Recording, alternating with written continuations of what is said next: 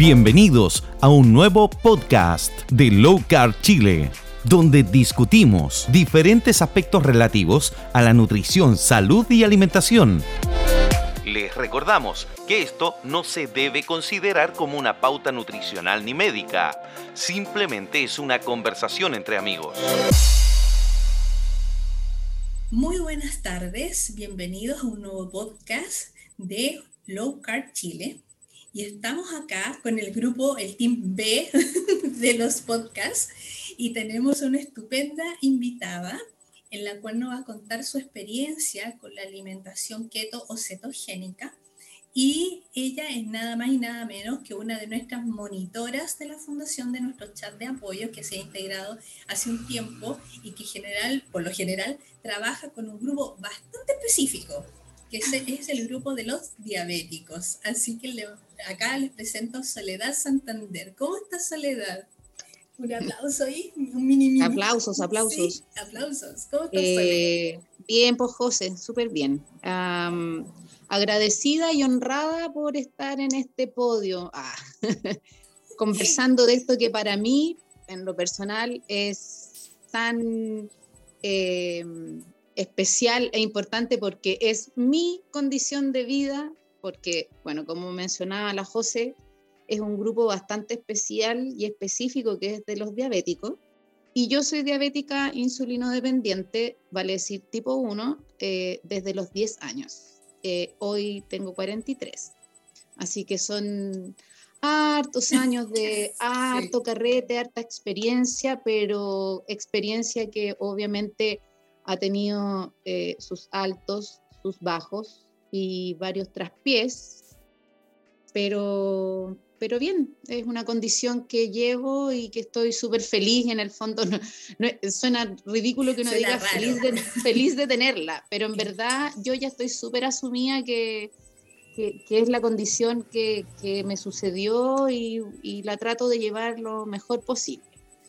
Y, en ese, y en ese devenir mío, eh, es como que también ahora las cosas que me han resultado y las experiencias que he comprobado, que son buenas y positivas para el manejo, eh, bueno, qué bueno poder compartirlas en este grupo que también son eh, amigos en la condición, comillas.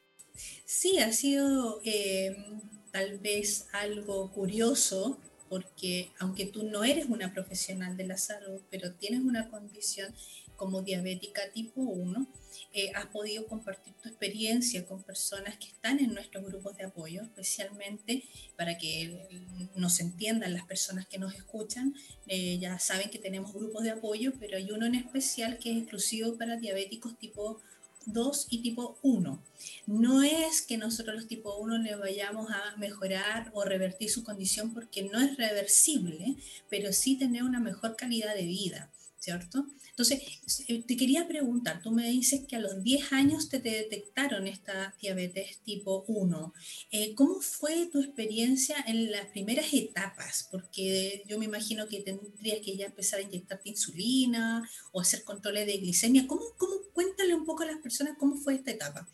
Eh, bueno, mira, siempre hay que enfocarse y contextualizarse en que las experiencias son súper particulares y súper individuales. Voy a contar mi experiencia, que en realidad no fue para nada traumática, porque a ah. diferencia de los diabéticos, la mayoría de los diabéticos tipo 1, que se llama o se les suele llamar infanto juvenil, porque se da en, jóvenes o en niños a muy, a muy poca edad, en mi caso, yo no tuve un debut em, chocante, no fue un shock hipoglicémico, que es con lo que generalmente se debuta, ¿ya? Ok. Em, yo eh, corrían los días de invierno en el año 1989. Eh, mi papá es médico, mi mamá es matrona, muy ligados al, al ambiente de la salud. Y eh, digo esto porque empezaron a llegar hormigas al WC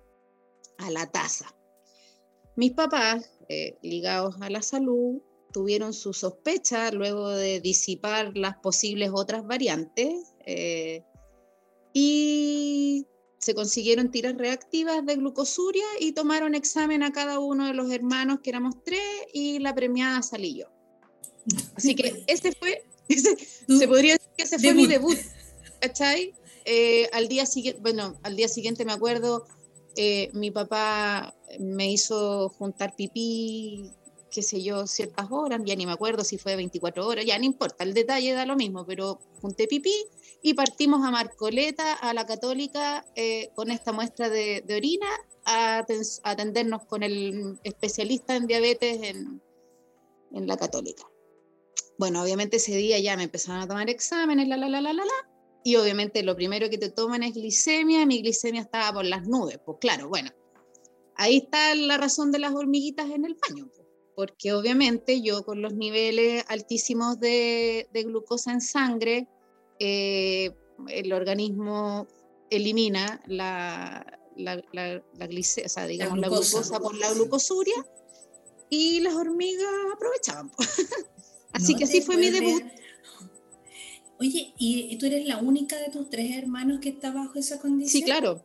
Bueno, porque obviamente esto no es una condición hereditaria. Esto, mi, mi, mm. mi diabetes es tipo 1 que se debe a un en antecedente autoinmune. Y yo sí, de mis tres hermanos, tuve eh, dos enfermedades en infancia que tienen relación con esta, con esta reacción autoinmune. Vale decir, tuve parotiditis y tuve mm. tifus, en donde se supone, se ah. piensa, no está totalmente zanjado el tema, pero esta es una hipótesis muy fuerte, que es que el, el, virus o lo que provoca estas enfermedades se aloja en el páncreas y obviamente tú de manera autoinmune atacas estos bichos, por así decirlo, y pasaste a llevar los islotes de Langerhans y te embarraste las células beta y nunca más produjiste insulina. Bueno, bueno curioso, somos, ¿ah? porque, claro, o sea, yo por lo menos no tenía idea que podía ser una de, ¿cómo podríamos llamarlo? Como un una supuesta teoría de el origen de una diabetes tipo 1. Pero sí, resulta curioso. Sí, sí, sí, es una conocida teoría de enfermedades autoinmunes que provocan esta respuesta también autoinmune. Oye, y después, cuando tú ya empezaste a controlarte, empezaste eh, con tu dosis de insulina, eh, ¿cómo fue que llegaste a hacer un cambio alimentario, como es esta alimentación cetogénica o keto, la sigla en corto de inglés, ¿cómo fue esa, esa, esa transición? Porque yo tengo claro que a los diabéticos, que lo que hemos visto en el grupo, les dan unas minutas alimentarias que son, pero terribles en la cantidad de azúcar y de carbohidratos que aporta. ¿Cómo tú llegaste? Es que yo soy lo más porfiada que hay, pues José, ese es el... Mira, aquí hay un, hay, un, hay un factor común denominador de todos los diabéticos, eh, no solamente los tipo 1, sino que todos los diabéticos somos súper porfiados, súper. No sé si es casualidad, no me pregunté, pero entonces, ¿qué pasa? Que, bueno, en esta transición nos saltamos como todos los años, en verdad, pero la voy a hacer súper corta. Eh, de chica, desde que me diagnosticaron, yo fui súper así como obediente porque yo solía ser eh, bastante aplicada. Nunca me cuestioné el hecho de, de, de, haber debutado con esta enfermedad. Me acuerdo que yo sostenía a mis papás en cuanto a la depresión que le dio a mi mamá, por ejemplo, cuando recién me diagnosticaron y yo le decía, mamá, tranquila, esto lo vamos a superar, o sea, yo estoy bien con esto, lo vamos a hacer bien, en fin. Claro, ¿y qué pasó? Que eh, te empiezan a enseñar esto que es lo trivial, el manejo de mm, calorías y de carbohidratos totales al día, entonces te dicen que tú tienes que eh, comer básicamente serán seis, cinco, seis comidas al día, pero eso sostenido, sostenido en la teoría de que en el entonces en que yo me volví diabética, las insulinas eran, em, bueno, primero eran de cerdo, eh, las primeras insulinas, y, de, acción lenta o con suerte intermedia y una regular que era la cristalina, que era la rápida. Entonces las insulinas que uno se ponía en ese entonces tenían muchas curvas de acción. Entonces, la base para entender por qué tú tenías que comer a ciertas horas se sustentaba en que, en que claro, si te ponía ahí una insulina que te iba a pegar hacer un pic de acción a la hora o a las dos horas, tú a esa hora ojalá estuvieras más o menos en un rango X para que no te pegara fuerte el pico de, de acción de insulina y tú no estuvieras con una glicemia que, que, se fuera a sustentar y no te diera una hipoglicemia. ¿Qué quiero decir con esto? En el fondo, siempre eh, el tema era tratar de, de, minimizar el riesgo a tener una hipoglicemia. O sea, a ti te metían en la cabeza el temor eh, y, esto es patente porque todos los diabéticos le tienen terror a las hipoglicemias por lo mismo, porque te meten el cuco de que claramente es una, es una situación crítica, aguda en el manejo de la, de la glicemia, que es la, el nivel de azúcar en la sangre normal. Claro, la hipoglicemia es el extremo para abajo y que, y que te tiene igual en el borde eh, de, una inconsciencia, más allá de, por ejemplo, cuando uno tiene una hiperglicemia, que también es el otro extremo, pero para explicarme, la hiperglicemia de 120 para arriba es una hiperglicemia, pero el rango ese, comillas, para arriba puede ser hasta, mira, es muy, amplio. puede ser hasta 600. Sí. Eh, sí. Entonces tú tienes un margen más amplio como para sentirte mal, entre comillas, y también como para poder actuar. En cambio, una hipoglicemia, según, según ciertos estándares, pero voy a hablar del estándar común, bajo 70 ya es considerado una hipoglicemia. Y también hay que notar bien cuál es la eh, intensidad con que va bajando la glicemia. Entonces tú de repente puedes pasar de 70 a 40 o más abajo muy, en muy corto tiempo. Entonces, bueno, previniendo eso es que los médicos siempre te decían, bueno, entonces, ¿cómo lo paleamos? Con comida. Coma siempre, asegúrese cierta cantidad de carbohidratos en cada comida, ta, ta, ta, ta, ta, ta, ta, para que tu glicemia esté en cierto rango. Entonces, claro, ¿cuál es el tema de eso? Eh, que siempre estuvo centrado el esquema, o siempre ha estado centrado en el tema de paliemos esto con carbohidratos, con glucosa, con... Pero, pero el tema no está puesto en la insulina. Y en realidad, eh, si, uno, si uno se pone a pensar bien, eh, el tema precisamente es la insulina. Claro, sabes que la otra vez en función de lo que tú comentas, ¿te acuerdas que en el grupo de diabéticos lo mencionó el doctor Pablo de la Fuente, que es uno de los médicos que nos asesora, por decirlo de alguna manera, y que él decía que, que se considera hiperglicemia desde 200, porque si tú llegas con 160, 170, no te dan bola en un servicio de urgencia prácticamente, lo consideran hasta normal, ¿ya? Y de hecho tenemos el caso de un diabético tipo 2 que una vez llegó a control eh, al consultorio y con una glicemia en ayunas de 75, aunque él ya estaba en keto, por lo tanto estaba cetoadaptado, tenía un buen nivel de cetones, qué sé yo. Y le dijeron, pase a esta otra sala. Y le hicieron pasar a otra sala y él no se dio, no entendía para qué, pensó que seguía esperando al médico que lo, que lo, atendía. Y le pusieron una vía de suero glucosa. No, broma. Tenía 75 y le ponen el suero. Dijo, pero te juro que me sentí pésimo, eh, enojadísimo, porque él no se sentía mal, porque como vuelvo a repetir, él estaba seto adaptado.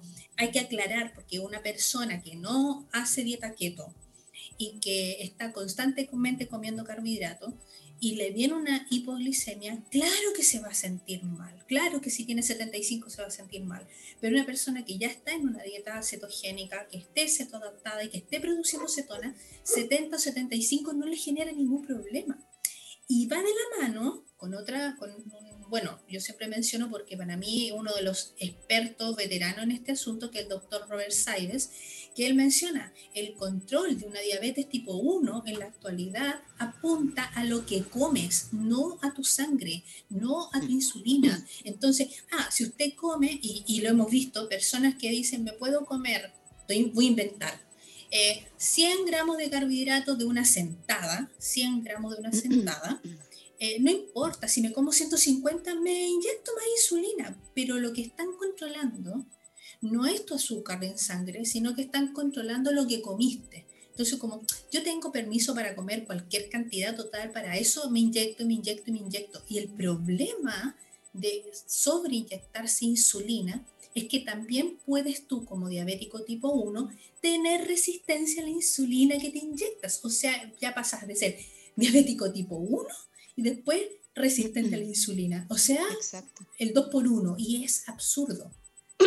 No, y es un, y es un, eso yo creo que es lo más malo que te puede pasar, porque en el fondo, em, o sea, claramente no te va a actuar la insulina que te estás poniendo porque estás resistente, entonces al final empiezas a caer en un círculo vicioso y eso te trae más hiperglicemia, no sales nunca, no, sales nunca. Em, no sé. Y bueno, y, sigues comiendo y comes más y más y más y más y, se, y se empiezan a generar todos estos problemas que a mí me llama mucho la atención, que las personas sigan y muchos diabéticos, voy a, voy a hablar más del diabético tipo 1, ¿ya? que el diabético tipo 1 se, no sé si se escuda o usa como una excusa porque ha escuchado que hay que comer de todo un poco, pero es que también ese poco de carbohidratos no es poco, porque está por sobre la cantidad de grasas o por sobre la cantidad de proteínas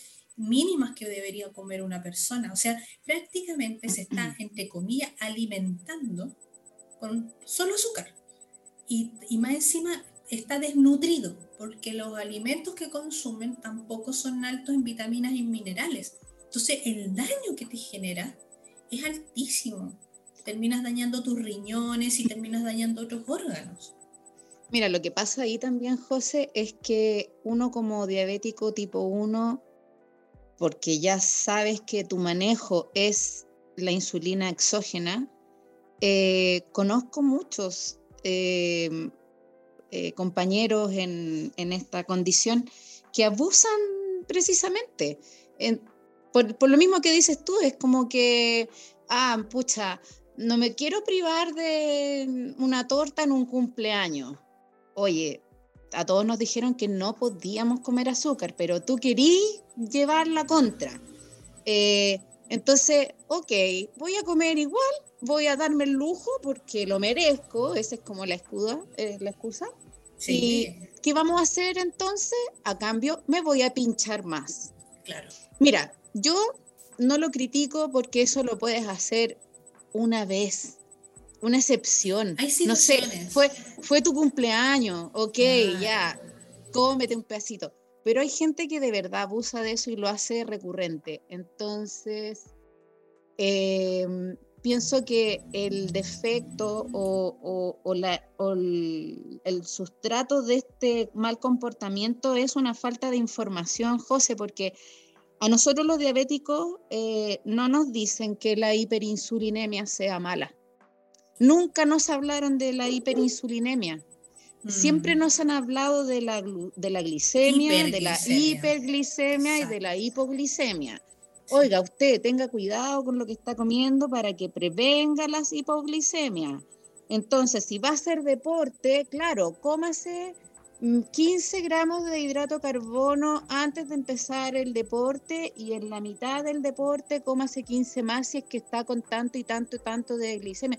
Entonces, siempre el uso de la comida ha sido preventivo y la gente, o sea, las personas están como acostumbradas a, a ingerir, ingerir, ingerir más. Ahora, yo te contaba que que somos super, yo soy súper porfiada y desde chica que, que, me dieron estas pautas de que coma cinco o seis veces al día, colación extra, eh, la, la, la, en la noche antes de acostarse, cómase otra colación por si le da la hipoglicemia nocturna. Y a mí, eh, díscola, toda mi vida, me cargaba, me cargaba porque yo sentía, cáchate, o sea, yo creo que por intuición, pero yo sentía que me estaba atiborrando de comida y no estaba dentro de mi, eh, de mi naturaleza comer tanto.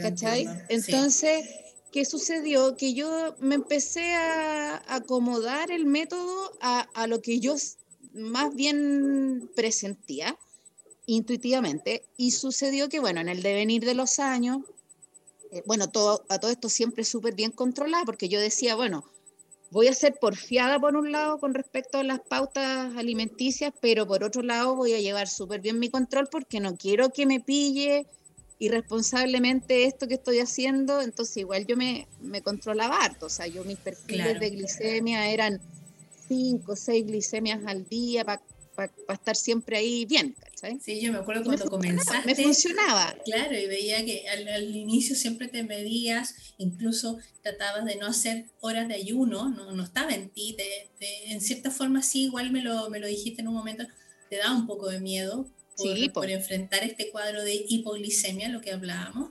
Em, y claro, fue, fue muy bueno el tema de, de, conocerte, conocer cómo iba tu cuerpo, cómo reaccionaba frente a este nuevo estímulo, que era un poco dejar eh, o bajar la cantidad, ni siquiera dejar, porque la gente piensa que uno los deja por completo los carbohidratos, pero la verdad es que uno baja la cantidad porque uno sigue comiendo carbohidratos con las plantas, con, la, con los vegetales, con las verduras, tiene fibra, así que igual no es que seamos 0% carbohidratos. Pero una, una cosa que, que, va de la mano con lo que tú me estabas planteando, que controlabas 5, más o menos 4 o 5 veces al día tu glicemia. ¿De cuánto es tu insulina basal? ¿Tú tienes un valor de insulina basal? ¿Del examen? Sí. No, pues o sea, yo me tomé, eh, cuando partí con ustedes, eh, me tomé la insulina basal, pero yo ahí siento que hay un sesgo eh, en la forma en que yo me lo tomo, porque acuérdate que yo me inyecto insulina, po. Entonces, sí, sí, entonces ¿cómo? a ver, mi primera insulina basal que me tomé fue muy alta. Tuya, tuya. Claro. Insulina y no la exógena. Mi, insulina basal, cuando el, la única vez que me la he tomado, que fue cuando partí con ustedes, por supuesto que iba a estar elevadísima porque más encima, me acuerdo perfecto que yo iba manejando en ayunas a tomarme el examen y se me había olvidado pincharme en esta de salir rápido y claro, me inyecto en el momento. Ya yo ah, ahora uso eh, insulinas que no tienen pic de acción y eso, eso quería contar. Eso. Porque estoy un poco más flexible en los horarios, es por eso. Entonces, ¿qué pasa? Que más encima me la inyecto casi de camino a tomarme los exámenes. Entonces, por supuesto que mi insulina basal va a estar sesgada porque me la inyecté recién. Exacto, sí, sí. Y además, y además, cuando yo partí, también tengo que decir que, que una de las cosas más maravillosas que ha sucedido con este manejo eh, low carb y ahora obviamente súper cetogénico, que es que yo pasé de inyectarme muchísimas unidades. Yo estaba rebalsada en insulina. 38 unidades era como mi, mi promedio, mi promedio de muchos años pinchándome 38 unidades solo basales. Esto no estoy, esto no estoy contando los eh, refuerzos que uno eh, va necesitando en cada ingesta, ¿ya? Entonces, solamente te estoy hablando de la ultra lenta, 38. Esa cuestión es muchísimo. Muchísimo. Claro, pero, pero claro, si a nosotros nunca nos hablan de que la, la insulina es el centro del problema, eh, ponerse 38 para uno es como, ¿qué más da? Sí. Ahora yo lo entiendo porque obviamente ya me he dado cuenta que se, tuve que ir a, ajustando las dosis, ajustando, ajustando, ajustando de manera súper natural. Esto no fue forzado, fue yo esperé a mi cuerpo, yo no me quise sentir presionada ni porque tenía que entrar en cetosis, ni por... No, yo traté de ser súper justa con mi adaptación y mi manera de, de incorporar este cambio alimenticio que no fue tan drástico tampoco, porque yo no era una galla que comiera muchos carbohidratos, por esto que te digo yo que siempre fui como díscola y comía lo justo y necesario, según yo lo justo y necesario, eh, pero ahora yo prescindo casi absolutamente de los hidratos de carbono conscientes y yo pienso que los carbohidratos que, que, que, tengo en este momento incorporados en la dieta son los que obviamente por añadidura no le puedo sacar. Por ejemplo, no sé, a, un, a un queso. a un queso que, por ejemplo, que aunque sea grasa, igual, claro, va a tener un poco de, de, de o a veces hasta uno no sabe, pero por ejemplo hasta el café instantáneo hay algunos cafés que tienen un poco de carbohidrato. Entonces, bueno, a eso yo le llamo los hidratos Claro, que no, no, puedes eliminarlo estructuralmente. Los que, no, los que yo no tengo consciente dentro del cálculo, pero que están en remanente en, algunas trazas. Sí, exacto. Yo creo que quería un poco también explicar a las personas que nos escuchan, porque tal vez no se manejan con términos numéricos, y como yo soy la profe y siempre he sido profe matemática, pero hay, hay una referencia que tú hiciste, que tú te inyectabas 38 unidades de insulina pongámoslo en contexto para que las personas puedan comprender cuando se hagan su examen. Si yo me hago un examen de insulina basal, en la actualidad los rangos de referencia del laboratorio están bastante corridos. Seamos realistas, porque si los dejaran como tendrían que ser, yo creo que más del 50% de la población ya sería diabético, o por lo menos tendría hiperinsulinemia. Según Westman, más o menos los estudios que él ha hecho, un médico muy conocido en, investigación respecto a alimentación baja en carbohidratos, dice que una persona para tener una hiperinsulinemia, su rango tendría que estar por sobre 10. Por lo tanto, si una persona tiene 15, 20, 25, 38, está con una hiperinsulinemia. ¿Y qué significa eso? Que está, como digo yo, mi palabra favorita, chapoteando en insulina y ahora, ¿la insulina entonces es mala? No, no es mala. Nosotros necesitamos insulina, por eso el rango es hasta más o menos 9-10. Necesitamos insulina, porque es una hormona catabólica. Pero el problema es cuando está en exceso. Partamos por eso. Eso es súper importante. Y eso para que la gente lo, lo, vea en sus exámenes, porque muchos médicos te van a decir, no, si tú estás normal, estás sana y tienes una insulina basal de 20, y ese 20 es el que tal vez te está impidiendo incluso bajar de peso y tú no mm. sabes por qué. No, yo hago todo, todo bien, pero sucede que tu insulina te está indicando de que ese valor está muy alto según las referencias. Eh, no, no, voy a aclarar ahí, según lo que se debería ser, no la referencia. Y por otro lado, para que también entiendan muchas personas, si, si la Sole, si yo dejáramos totalmente comer carbohidratos, fuéramos 0% carbohidratos, que esta es la teoría que algunos escucho por ahí, si yo fuera cero carbohidratos y me pinchara el dedo, tendría que salirme valor cero de glicemia. Y sin embargo no ocurre eso. Siempre hay glicemia. Entonces, pero ¿cómo hay glicemia si yo no comí nada de azúcar, ni cero carbohidratos, ni nada? ¿Cómo? ¿De dónde sale ese valor? Del hígado denle al hígado el valor que corresponde, por favor. Entonces, cuando le diga, pero si tú no comes carbohidratos, ¿de dónde sacas energía? Del hígado, ahí sale. Entonces, para que las personas empiecen a perder el miedo, que empiecen a entender que aunque tú no comieras carbohidratos en todo el día, el hígado te va a entregar tu propia glucosa y que tu insulina es importante. Tenemos insulina, pero el problema es el exceso. Incluso, incluso, como el caso de la Sole, que se tiene que inyectar insulina y que estaba en 38 unidades, que es una cantidad, como bien dices tú, es absurda. Y que yo conozco gente que se inyecta más. Tú te, consta que en el grupo han llegado personas que se inyectaban 54 unidades. O sea, era una cuestión de loco. Bueno, lo maravilloso de la alimentación keto en mi caso entonces, para contarte bien y terminar el, como el, la idea, la historia, es que por fin yo eh, pude lograr lo que nunca pude hacer, eh, aún siendo muy consciente, muy estudiosa, pucha, tratándome con los mejores médicos y nunca lo logré, que era controlar estas hipoglicemias que para mí eran recurrentes una y otra vez. Cada vez que uno tiene una hipoglicemia, después inevitablemente uno tiene un efecto rebote porque uno se, trata con la comida, obviamente en este caso comía azúcar directamente, la glucosa para paliar la, la, hipoglicemia, pero tú, tal como dice José, eh, tu hígado también eh, tira, por así decirlo, eh, tira glucosa al torrente sanguíneo también por el lado del glucagón, ¿me entiendes? Entonces, eh, es un doble tratamiento que por un lado es fisiológico por el otro lado es como conductual de uno que, que, que conductualmente hace la acción de comer azúcar, porque tú estás con una cantidad de síntomas adrenérgicos que son muy molestos. Entonces, mi pesadilla siempre fueron las hipoglicemias. Yo soy una persona que hace mucho deporte y soy además muy activa. O sea, yo no haciendo deporte un día, igual estoy con, un, con una actividad NIT que le llaman, eh, y mi metabolismo basal es elevado porque soy una persona muy activa.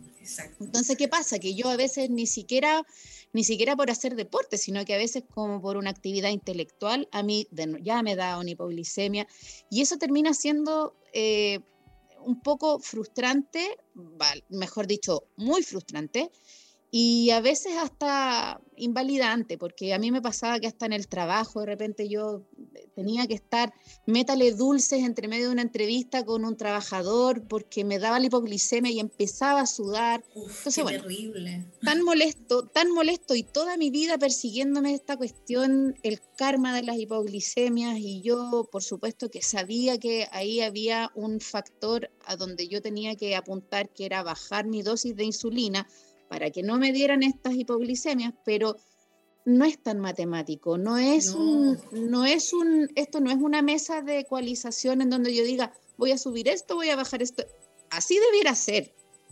Eh, en el, en el ideal. Antiguamente. En el ideal. Sí, antiguamente las primeras formas de controlar esta glicemia era así, pinchándote el dedo, cuánto te subía y vamos inyectando la dosis correspondiente. Eso sería ideal en el plano de que solamente hubiera eh, algunas variables eh, que uno pudiera manejar. Pero lamentablemente, en, en, por lo menos en lo que yo veo en diabéticos tipo 1, nosotros nos influyen algo así como 42 variables distintas en la glicemia. O sea, mm. José, tú sabes bien, el efecto del cortisol, terrible en la glicemia, es hiperglicemiante pero heavy. El tema del sueño, eh, el no respetar tus ciclos circadianos, el, el mira, el, tema de estar en el periodo, una mujer eh, diabética, eh, ya tenemos una condición extra que no la tienen los hombres, obviamente, y que es la, el factor hormonal y que te influye. Y, y, no solo cuando te llega la regla, sino que en el, a lo largo del periodo tenemos la fase folicular, la fase lútea, en todas las fases hay un impacto en la glicemia, que claro, uno eh, en base a la autoinvestigación, uno puede llegar a discriminar y finalmente uno ya sabe que, no sé, yo por ejemplo me apuntalo ciertos ciertas, eh, eh, momentos del ciclo, yo sé que tengo que subir una dosis en la basal en esos días, pero eso es después y derivado de un autoconocimiento y una autoexperimentación que de verdad yo digo, pucha, para la gente que no tiene el acceso que he tenido yo, gracias a Dios, a, los insumos, eh, a buenos médicos, a buena orientación y además a ser autodidacta y estudiar harto, la gente que no tiene todas esas condiciones eh, no lo va a lograr. ¿Cachai? Porque además los endocrinos tampoco te lo están diciendo. O sea, con suerte uno va al endocrino eh, y te atienden, no sé, 20 minutos, media hora y hablamos de lo pum, pum, pim, pum, pam, y listo, dos cucharadas y a la papa, y, y, vayas para afuera a pagar. Ahora, perdón, yo no quiero ser mala con mis endocrinos, me saco el sombrero con los endocrinos que he tenido, pero estoy hablando de lo general, que yo conozco la opinión general de, de, muchas personas. Entonces, nosotros no tenemos la posibilidad de ahondar en esas cosas como más detalladas del manejo, pero son un sinfín de cosas. Es educación. un sinfín de cosas. Claro. Porque nosotros lo hemos visto en los grupos de apoyo. Cuando una persona duerme mal, yo, yo siempre les digo a los diabéticos, tu glicemia te, te acusa. Cuando amanecen con glicemia de ayuna 120, ¿a qué hora te dormiste? Ya uno como que sabe que se durmió tarde o durmió mal o comió muy tarde, ¿ya? Que también es otro factor. Cuando come muy, muy tarde, eh, también, aunque sea una alimentación baja en carbohidratos, les perjudica las glicemias en ayuna. Eh, entonces, como bien dices tú, si, para, si ustedes como diabéticos tipo 1 tienen tantos factores, estos 40 y algo factores, eh, mm. claro, los diabéticos tipo 2 también los tienen presentes. O sea, no tenemos que olvidar que un diabético tipo 2, al contrario de lo que muchas personas le han dicho, el diabético tipo 2 sí produce insulina a saco, a cantidades, que es diferente al diabético tipo 1 que casi no produce. Por eso la Sole mencionaba recién de que su eh, insulina basal es sesgada porque no podemos restar la que ella se inyectó respecto de la que su páncreas produce. Pero un diabético tipo 2 genera mucha insulina, mucha insulina, y por lo tanto también puede tener estos mismos factores, el factor estrés, el factor cortisol, el factor de respetar ciclos circadianos, en las mujeres lo que es el ciclo menstrual, o sea, hay un montón de hormonas muchas hormonas involucradas en todo este proceso. Por eso es tan importante que las personas aprendan a conocerse mm. y que entiendan que, por ejemplo, una diabetes tipo 2 sí puede ser reversible.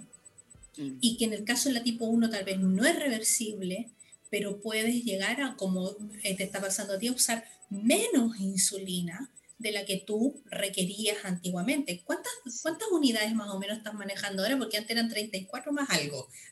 Eran 38 más 38, algo. eso, más algo. Hoy en día me pongo 16, 16 más algo, pero es una maravilla porque esos, esas 16 más algo eh, ese más algo, el delta del más algo, que son las ultra rápidas, son mínimas. José, mira, yo antes para una glicemia preprandial, no sé, pues me pinchaba antes del almuerzo y estaba en 200, voy a exagerar, pero ya, estaba en 200 prealmuerzo, por supuesto que tenía que poner un bolo de corrección según el nivel de glicemia y además un delta más por la cantidad de carbohidratos que iba a comer. Ahora yo obviamente no como los carbohidratos, por lo tanto esa insulina ya no me la pongo.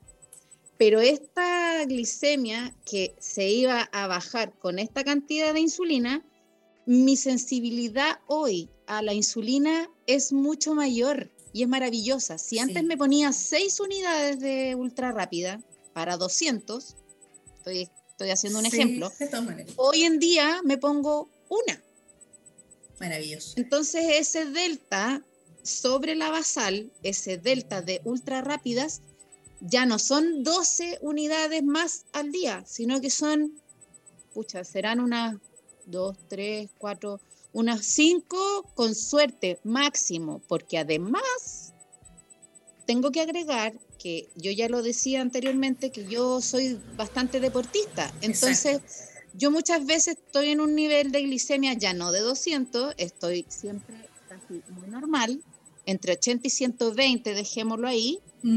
Entonces, si yo estoy más o menos tiradita para 120, hago deporte. Sí, me muevo un poco, me pongo más activa, mi metabolismo eh, mi metabolismo basal actúa rápidamente porque como yo tengo el músculo acostumbrado a hacer ejercicio, hasta en reposo mis músculos están quemando calorías. Calorías las menciono en, efectos técnicos, pero en el fondo no es lo que me importa. O quemando eh, glucosa. Quemo glucosa. La glucosa Entonces, la verdad que eh, para mí la, dieta cetogénica, eh, más que dieta, no me gusta mencionarlo como dieta, pero bueno, alimentación cetogénica me ha cambiado la vida en muchos aspectos porque, eh, como recién decía, yo ya nunca más tuve el temor de tener hipoglicemia, porque más encima, la maravilla de las cetonas es una cosa que yo me liberé, la verdad que em, al principio tuve cierto temor, pero después de que me pegaron su buena retada, dije, chao, me voy a liberar, voy a probar, si no voy a perder nada, no voy a perder nada, no voy a perder nada. Entonces empecé a tratar las hipoglicemias con salame y queso. Miren ustedes, salame y queso, o sea, ¿quién diría? El endocrino me escuchara, me diría, tú estás más loca, ¿cómo se te ocurre? Estás en una situación gravísima de hipoglicemia, te vaya a morir porque la cuestión te va a bajar y te va a dar un shock, te vaya a desmayar. Señores, les digo, bueno, esto solamente pruébenlo cuando ya estén seto adaptados, pero yo ya estoy seto adaptada. Así es. Pasé por todo un proceso para llegar a esto, pero ahora puedo decir, como raya para la suma, que yo puedo estar en hipoglicemia, que no se siente como una hipoglicemia como la siente cada, cada diabético tipo 1. Yo no tengo los tiritones, no tengo esos síntomas adrenérgicos. Eh, de algún modo el umbral para sentir esos síntomas se me ha ido bajando y eso no es que yo pierda la sensibilidad a la hipoglicemia, no, en absoluto. Lo que pasa es que eh, el cerebro se hace menos hiperreactivo a la baja de glucosa en un nivel más bajo. Entonces yo recién cuando estoy como en 43, empiezo, fíjate, empiezo a sentir hambre. Un hambre... un hambre... En urgencia te estarían inyectando chocolate o dulce de leche en las arterias, que si no, no, no se explica de otra forma. Claro, yo con, con, ese tipo, con ese nivel de glicemia, eh, el, el, endocrinólogo te, diría, come azúcar, échatelo a la vena, toma suero glucosado rápido y la verdad que eh, para mí ahora el umbral es mucho más abajo. Mi cerebro ya me manda la, la, eh, el llamado de atención a que yo tenga la conducta de comer, pero cuando cuando estoy más abajo y no me siento como las berenjenas eh, como solía estar antes. Y bueno, vuelvo a decir, me trato con un salame y me trato con, con, queso. Eh, cualquiera me diría, esos alimentos se absorben lento. Sí, es verdad, pero yo ya no estoy en la crisis así como oh, me estoy muriendo. Que tenga que ser Yo me tomo mi tiempo, me tomo mi tiempo y también es, no, que te, iba a contar que en el, grupo eh, ocurren situaciones curiosas, por ejemplo, con diabéticos tipo 2, que, que durante años han tenido glicemias por sobre 120, 130, 150, y cuando llegan por primera vez una glicemia de 95, se sienten tan, no se sienten mal, pero es que como no están acostumbrados a esa glicemia, creen que algo malo pasa y van y parten a buscar algo, aunque sea una mermelada, una cucharada de mermelada, porque no vaya a ser cosa que le vaya a dar una hipoglicemia, pero nosotros le decimos, hey, tienes una glicemia de persona normal, no tienes mm. hipoglicemia, pero ellos lo ven así porque no están acostumbrados a ello. Y eso es lo que invitamos en el fondo a las personas que son diabéticos tipo 1 y tipo 2, que hagan el intento, que prueben el cambio alimentario, que se informen bien, por favor, que se informen. Por eso estamos haciendo también este podcast, para que las personas eh, comprendan de que esta es una alternativa, una, una mejora en su vida. A mí me ha mejorado la calidad de vida, José, enormemente por lo que te estoy contando. Esto de andar corriendo todo el tiempo por azúcar y tener azúcar en el bolso y comerme chorrocientos mil fruyelé, eh, o sea, tú te morirías la cantidad, si yo hiciera así como, pudiera recoger todos los papelitos de fruyelé que me he comido en mi vida, eh, te, impactarías. Eh, entonces, cuando ustedes hablan, no sé, pues de la carboadicción, yo me tengo que alejar un poco de esa línea porque en verdad yo nunca fui carboadicta. Yo, mi problema no ha sido... No era eh, adicción. No, era no el jamás. De, de una situación, un control de, en este caso de una, de una patología, por decirlo de alguna forma. Bueno, en este, en este caso, en el mío, el tema siempre fue tener que comer glucosa para paliar las hipoglicemias. Y como ahora no tengo hipoglicemias básicamente y mi, y mi cuerpo no necesita que yo me coma la glucosa directa porque soy capaz de producirla. Eh, yo ya no estoy glucotóxica, como se podría decir. ¿ya? Sí, esa es una palabra clave. Y eso, y eso ha sido una ventaja eh, para mi salud en muchos otros términos y por eso es que vuelvo a decir, no me gusta decir dieta, porque mm. esto de la alimentación cetogénica es un todo. Eh, si tengo menos glucosa dando vuelta en mi cuerpo y esa glucotoxicidad la he ido eliminando con el tiempo, mis células están más sanas y los órganos, todos están mucho más sanos. Entonces, si tú me preguntáis a mí cuáles han sido los impactos de la dieta cetogénica en mi vida, han sido muchísimos, partiendo por el que era para mí el fundamental, el tema de la, de la hemoglobina glicosilada, que indica el promedio de cómo yo he estado comportándome como diabética, bien o mal, en tres meses, yo te diría que ha sido impactante. Lo he ido bajando rápidamente y, y cosa que nunca había logrado antes de manera normal pero además de eso, ha sido en, otra, en otros ámbitos eh, de mi vida. Claro. Así que, pucha, si me preguntáis si la recomiendo, yo la recomiendo. Y los diabéticos tipo 1, sobre todo mis compañeros que se viven pichicateando, chiquillos, no, no tienen para qué llenarse de insulina, porque mira, yo a veces he envidiado, voy a decir algo muy, muy personal, a mí me daba envidia sana ver amigos míos que tenían hemoglobina glicosiladas maravillosas, José, siempre. 5, 6.5, de 6.5 para abajo ya es bueno para, un diabético. Sí, sí. Entonces, yo con tanta pena miraba a esas personas porque yo decía, pucha, yo me saco la mugre, soy súper aplicada, no como cuestiones que no debo y sin embargo no he logrado tener ese nivel de hemoglobina. ¿Sabes cuál era el punto? Que mis amigos se viven se pichicateando. se viven pichicateando. ¿Cachai? O sea, se llenan de insulina y, y claro, pues, hasta yo podría estar llena de insulina. Sí, pues, mujer yo hasta yo podría estar llena de insulina eh, eh, para poder siempre, o sea, eso yo lo puedo lograr.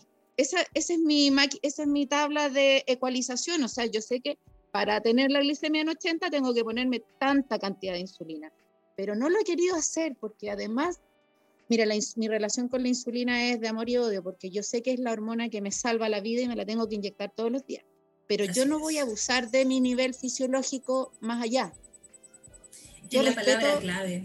Es la palabra yo respeto mi fisiología. sí, el abuso, que así como yo como una persona no diabética puedo abusar de esta insulina y por eso una persona puede llegar a una resistencia a la insulina o una diabetes tipo 2, pero también está en el otro aspecto los diabéticos tipo 1 que también abusan de esta insulina, ¿ya? Por eso mencioné en algún momento que como tal vez un tipo de excusa por querer comer cosas que incluso no son permitidas. Porque un diabético tipo 1 que vaya a comerse, sí, a ver, como decías tú, si te quiere comer una torta, cómase un trocito, no tiene para qué comerse la torta entera. Pero abusa de eso. No, sí, hay mucho abuso, José. Eh, aparte que, mira, yo, como te digo, yo no los culpo porque a nadie le han enseñado y le han dicho que el exceso de insulina sea malo. En el fondo, la insulina casi que se presenta como la, llave de entrada para que tú puedas comer lo que tú quieras, lo que estás diciendo. Y no importa, anda, cómete los croissants, cómete las medias lunas, total, te pones un poco más de insulina y lo importante para mí, como endocrinólogo, es que tengas la glicemia entre 80 y 120. Error, Error, porque claro, yo voy a tener hemoglobinas glicosiladas buenas y normales, así pinchándome harto, pero nadie conoce el daño de tener hiperinsulinemia. Nadie lo habla. ¿Por qué? Porque el, sistema está centrado en lo que es la, la glicemia. Está solamente centrado en eso está centrado. Ahora.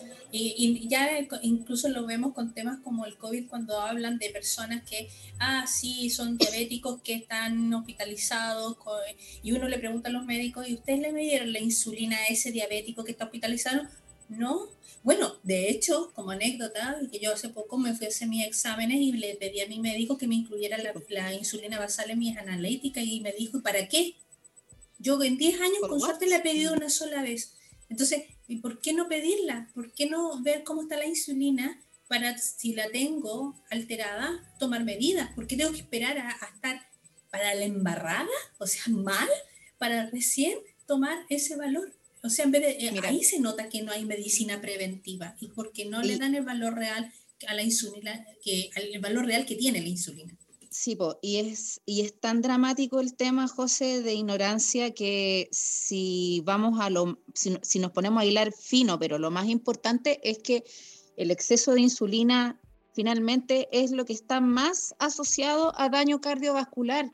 Entonces, yo no quiero tener las arterias tapadas, tener ateromas, tener eh, en cualquier momento un ataque al corazón y que me digan, ay, pero si era tan sana, tenía la hemoglobina en 6 la hemoglobina glicosilada en 6. Sí, pues, pero si yo tengo la hemoglobina en 6, pero he estado pinchándome niveles de, insulina a lo largo de mi vida súper alto, obviamente que voy a tener la embarrada en mis arterias. Y eso los diabéticos en general no lo saben. y mm, hasta, la, hasta la ADA, que es la que se supone que nos eh, da como el paraguas a todo el mundo de cómo son nuestros lineamientos en diabetes, eh, permite con, sus, con sus orientaciones permiten que la gente saque malas conclusiones y se permita estar eh, en niveles de insulina muy altos. Ahora, lo bueno que se viene y que ojalá sea pronto, porque parece que estamos experimentales, que así como hay un sensor para la glucosa, más adelante igual haya un sensor que nos mida glucosa e insulina, porque ahí sí que la vamos a hacer.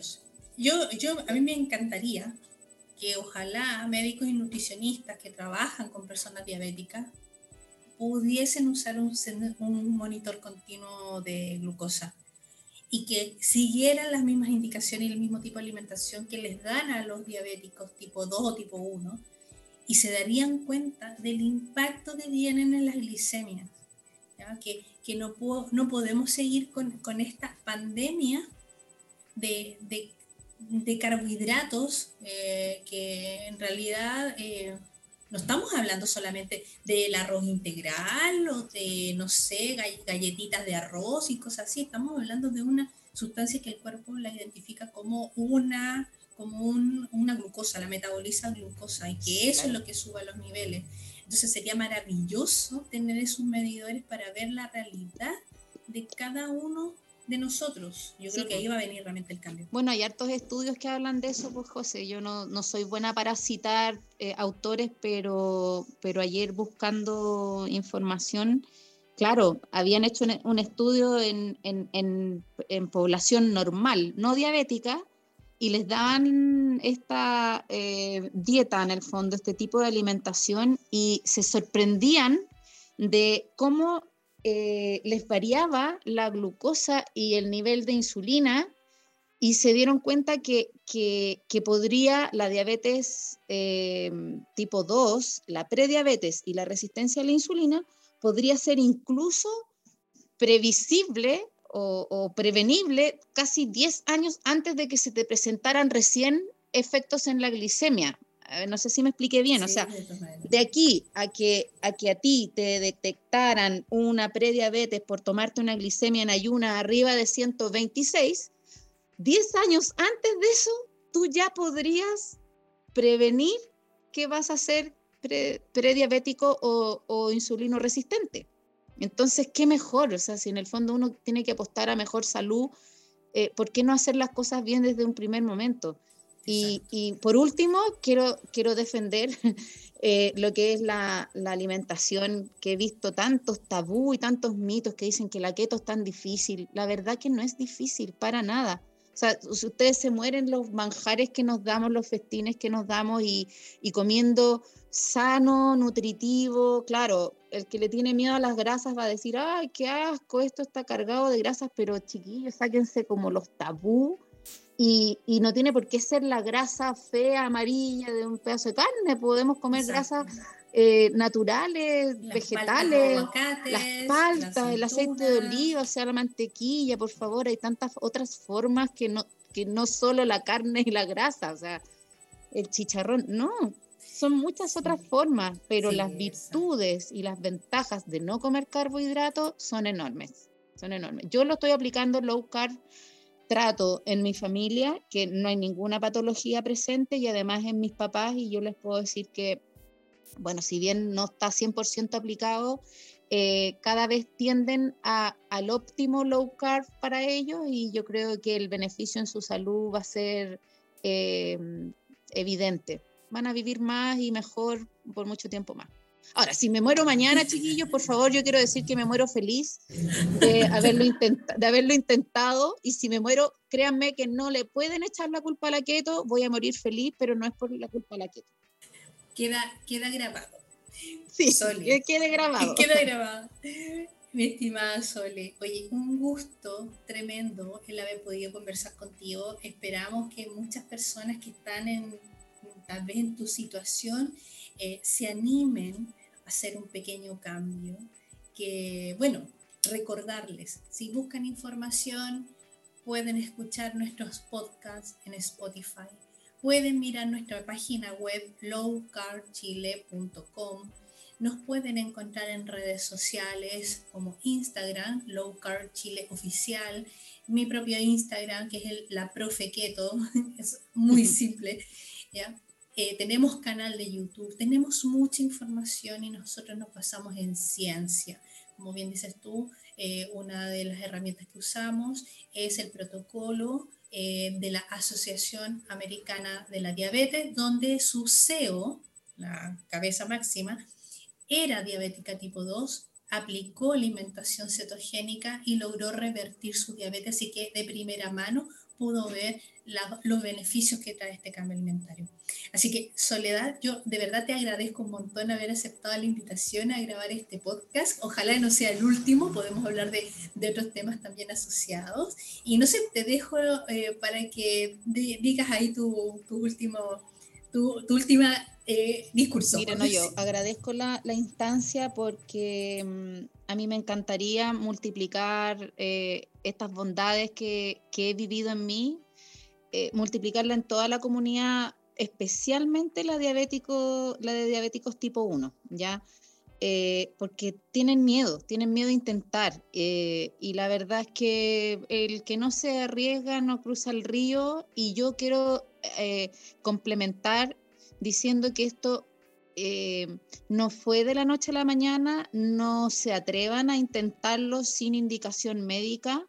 Eh, yo no tengo un endocrino keto, pero sí me hice asesorar por gente que sabía y médicos, porque obviamente eh, siempre tuve el temor desde un comienzo a, a, embarrarla, porque uno le tiene miedo a lo desconocido.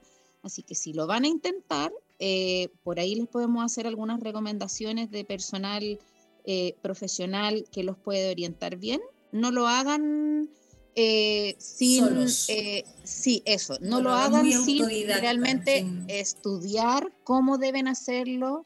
Para eso también está la fundación, pucha, que para mí fue súper fundamental sentirme apoyada desde, lo, desde lo inteligible, digamos, desde los conocimientos, desde la orientación un poco más técnica, pero, pero prueben, si ustedes los diabéticos tipo 1 saben cómo hacerlo, lo que pasa es que tenemos temor y, y miren, esto, lo, peor que les puede pasar es que a ustedes no les resulte, porque yo soy mi N1, ¿ya? Eh, puede ser que a otra persona no le vaya a resultar, porque además yo soy una combinación de varias variables el deporte, la buena calidad de sueño, todo lo que ya hemos mencionado, pero puede ser que todas esas variables no estén en otro diabético tipo 1 igual que yo, que seamos distintos. Por lo tanto, lo peor que les puede pasar es que no les funcione. Exacto. Pero inténtenlo. inténtenlo. Sí, esa es la invitación. Y gracias, José, te pasaste, me encanta y para lo que sea estoy disponible. De todas maneras, Sole, oye, un abrazo, que tengas maravilloso fin de semana y e invitamos a todos los quienes nos escuchan que compartan este podcast con diabéticos tipo 1 y diabéticos tipo 2 que conozcan y a ver si les ayuda como una forma de información, eh, también un poco una luz al final del túnel que a veces se ven eh, personas muy agobiadas por esto. Así que les mando un abrazo gigante, cuídense, que estén muy bien y que tengan un excelente fin de semana. Chao Sole, que estén bien. Bye. Chao.